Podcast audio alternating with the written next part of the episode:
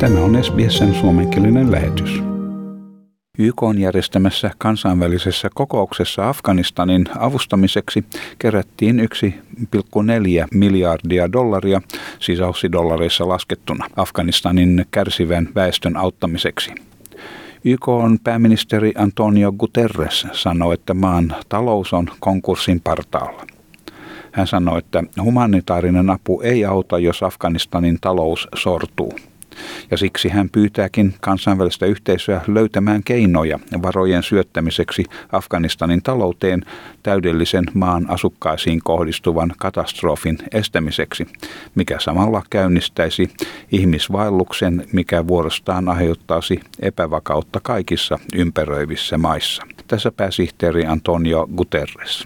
Humanitarian aid will not solve the problem if the economy of Afghanistan collapses. My appeal to the international community is to find ways to allow for an injection of cash in the Afghan economy, allowing the economy to breathe and avoiding a collapse that would have devastating consequences for the people of Afghanistan and possibly would trigger a massive exodus with uh, the consequences that you can imagine in relation to the stability of the countries of the region.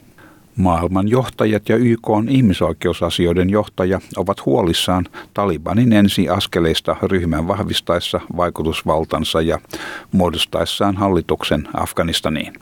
Antonio Guterres sanoi, että maahan ei voi toimittaa humanitaarista apua ilman tosiasiallisen hallinnon yhteistyötä ja siksi on ehdottoman tärkeää, että tällä hetkellä ylläpidetään yhteyksiä Talibaniin kaikissa kansainvälisissä yhteisöjä koskevissa asioissa.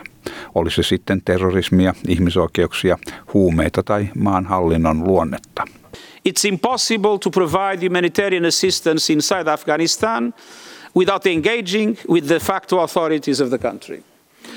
And I do believe that it is very important to engage with the Taliban at the present moment for all aspects that concern the international community, be it about terrorism, be it about human rights, be it about drugs, be it about uh, the nature of the government. Our attitude is to engage. Humanitarian aid abides by humanitarian principles. Humanitarian aid doesn't abide by political strategies.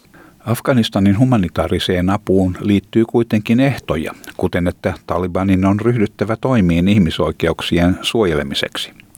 Geneven kokouksessa monet maat tekivät selväksi, että lyhyen aikavälin humanitaarisiin avustuksiin ei liitetty mitään ehtoja – Britannian ulkoministeri Dominic Raab sanoi, että yhteistyö Talebanin hallinnon kanssa tulee olemaan riippuvainen ulkomaisten työntekijöiden, naisten, lasten ja etnisten vähemmistöjen kohtelusta ja että avustuksia ei anneta suoraan Talibanille. We will not give aid directly to the Taliban uh, um, uh, and therefore it's going to be absolutely crucial um, that aid agencies are able to operate securely and freely uh, in Afghanistan. Um, and of course, we're very mindful that in uh, many parts of Afghanistan, uh, it is only women who have access to and can deliver some of the critical services that benefit women and girls. Tämä oli ensimmäinen avustajien konferenssi Talibanien Afganistanin vallankaappauksen jälkeen.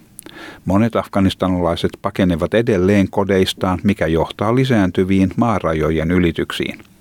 Maahan jäävät kansalaiset toivovat vakaan hallinnon muodostuvan ja vakaan paikallisen talouden uudelleen käynnistyvän. Bensiinin hinta on laskemassa, mutta suuren väestönosan työttömyys jatkuu ja monet ovat jo odottaneet kuukausia heille kuuluvia palkanmaksuja. Yli 47 prosenttia väestöstä eli köyhyysrajan alapuolella viime vuonna työttömyyden pysyttyä yli 11 prosentin lukeman koko edellisen vuosikymmenen ajan. Pakistanin ulkoministeri Makdun Shah Mahmood Qureshi antoi antamassaan puheessa tilanteen yleiskatsauksen sanon, että emme saa unohtaa niitä miljoonia afganistanilaisia auttavia suuria naapurimaita, joille tarjolla oleva kansainvälinen taloudellinen tuki on viime vuosina laskenut. Hän sanoi, että näitä maita on autettava varsinkin nyt COVID-19-pandemian luoman ylimääräisen haasteen aikana. We must not forget millions of Afghans in large refugees hosting countries. from whom international support has dwindled over the years. In line with the principle of international responsibility and burden sharing, host communities must be supported, especially during these challenging times of COVID-19. Samaan aikaan Yhdysvalloissa maan sotilaallinen vetäytyminen joutui poliitikkojen esittämien kysymysten kohteeksi. Maan ulkoministeri Anthony Blinken puolusteli Bidenin hallinnon toimia kongressissa. Hän sanoi, että presidenttikautensa alussa presidentti Biden joutui valitsemaan sodan lopettamisen tai sen kiihdyttämisen välillä. Sodan jatkaminen olisi merkinnyt Afganistanin sodan ikuista hyödytöntä jatkumista. Upon taking office, President Biden immediately faced the choice between ending the war or escalating it. Had he not followed through on his predecessor's commitment, attacks on our forces and those of our allies would have resumed, and the Taliban's nationwide assaults on Afghanistan's major cities would have commenced. That would have required sending substantially more U.S. forces into Afghanistan to defend themselves and prevent a Taliban takeover, taking casualties, and with at best the prospect of restoring a stalemate and remaining stuck in Afghanistan under fire indefinitely. Why would another year, another five, another ten? Blinkeniltä kysyttiin myös Yhdysvaltain hallituksen suhtautumisesta Talibanin odottamattoman nopeaan Afganistanin vallankaappaukseen ja nimenomaan ulkoministeriön kantaa monen mielestä odotettavissa olleeseen tilanteeseen amerikkalaisten vetäytymisen viimeisinä päivinä. Ministeriö saa tiukkaa arvostelua sekä republikaanien että demokraattien taholta siksi, että sen ei katsottu tehneen tarpeeksi saadakseen USAn kansalaisia, pysyvästi USAssa asuvia henkilöitä sekä uhan alla olevia afganistanilaisia pois maasta ennen Talibanin toteuttamaa Kabulin kaappausta. Kongressille antamassaan vastauksessa ulkoministeri Blinken pyrki välttämään väitteitä siitä, että hallitus ei ollut valmistautunut tilanteeseen. Hän alleviivasi, että Biden hallinto oli perinnyt Yhdysvaltaan ja Talibanin välisen rauhansopimuksen edelliseltä hallinnolta. Hän myös korosti evakuointitehtävän valtavaa mittakaavaa. Even the most pessimistic uh, assessments did not predict that government forces in Kabul would collapse while U.S. forces remained. As General Milley, the chairman of the Joint Chiefs of Staff, has said, nothing I or anyone else saw indicated a collapse of this army and this government in 11 days. The evacuation itself was an extraordinary effort under the most difficult conditions imaginable by our diplomats, by our military, by our intelligence professionals. Tässä vielä ulkoasioiden komitean Gregory Meeks, joka sanoi, että presidentillä oli edessään vain kaksi vaihtoehtoa. Joko joukot vetäytettiin kokonaan tai jouduttiin lähettämään tuhansia henkilöitä Afganistaniin jatkamaan loputonta sotaa. Ja hänen jälkeensä Michael McCall, joka oli hyvin arvosteleva sanoessaan, että hän ei ollut odottanut näkevänsä ehdotonta antautumista Talibanille elinaikanaan. The choice before President Biden was between a full withdrawal and the surging of thousands of Americans to Afghanistan for an undefined time.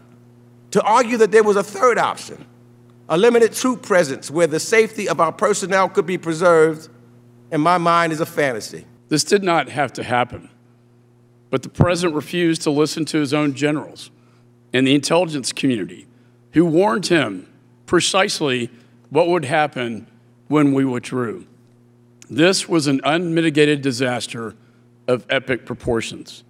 I never thought in my lifetime that I would see an unconditional surrender to the Taliban.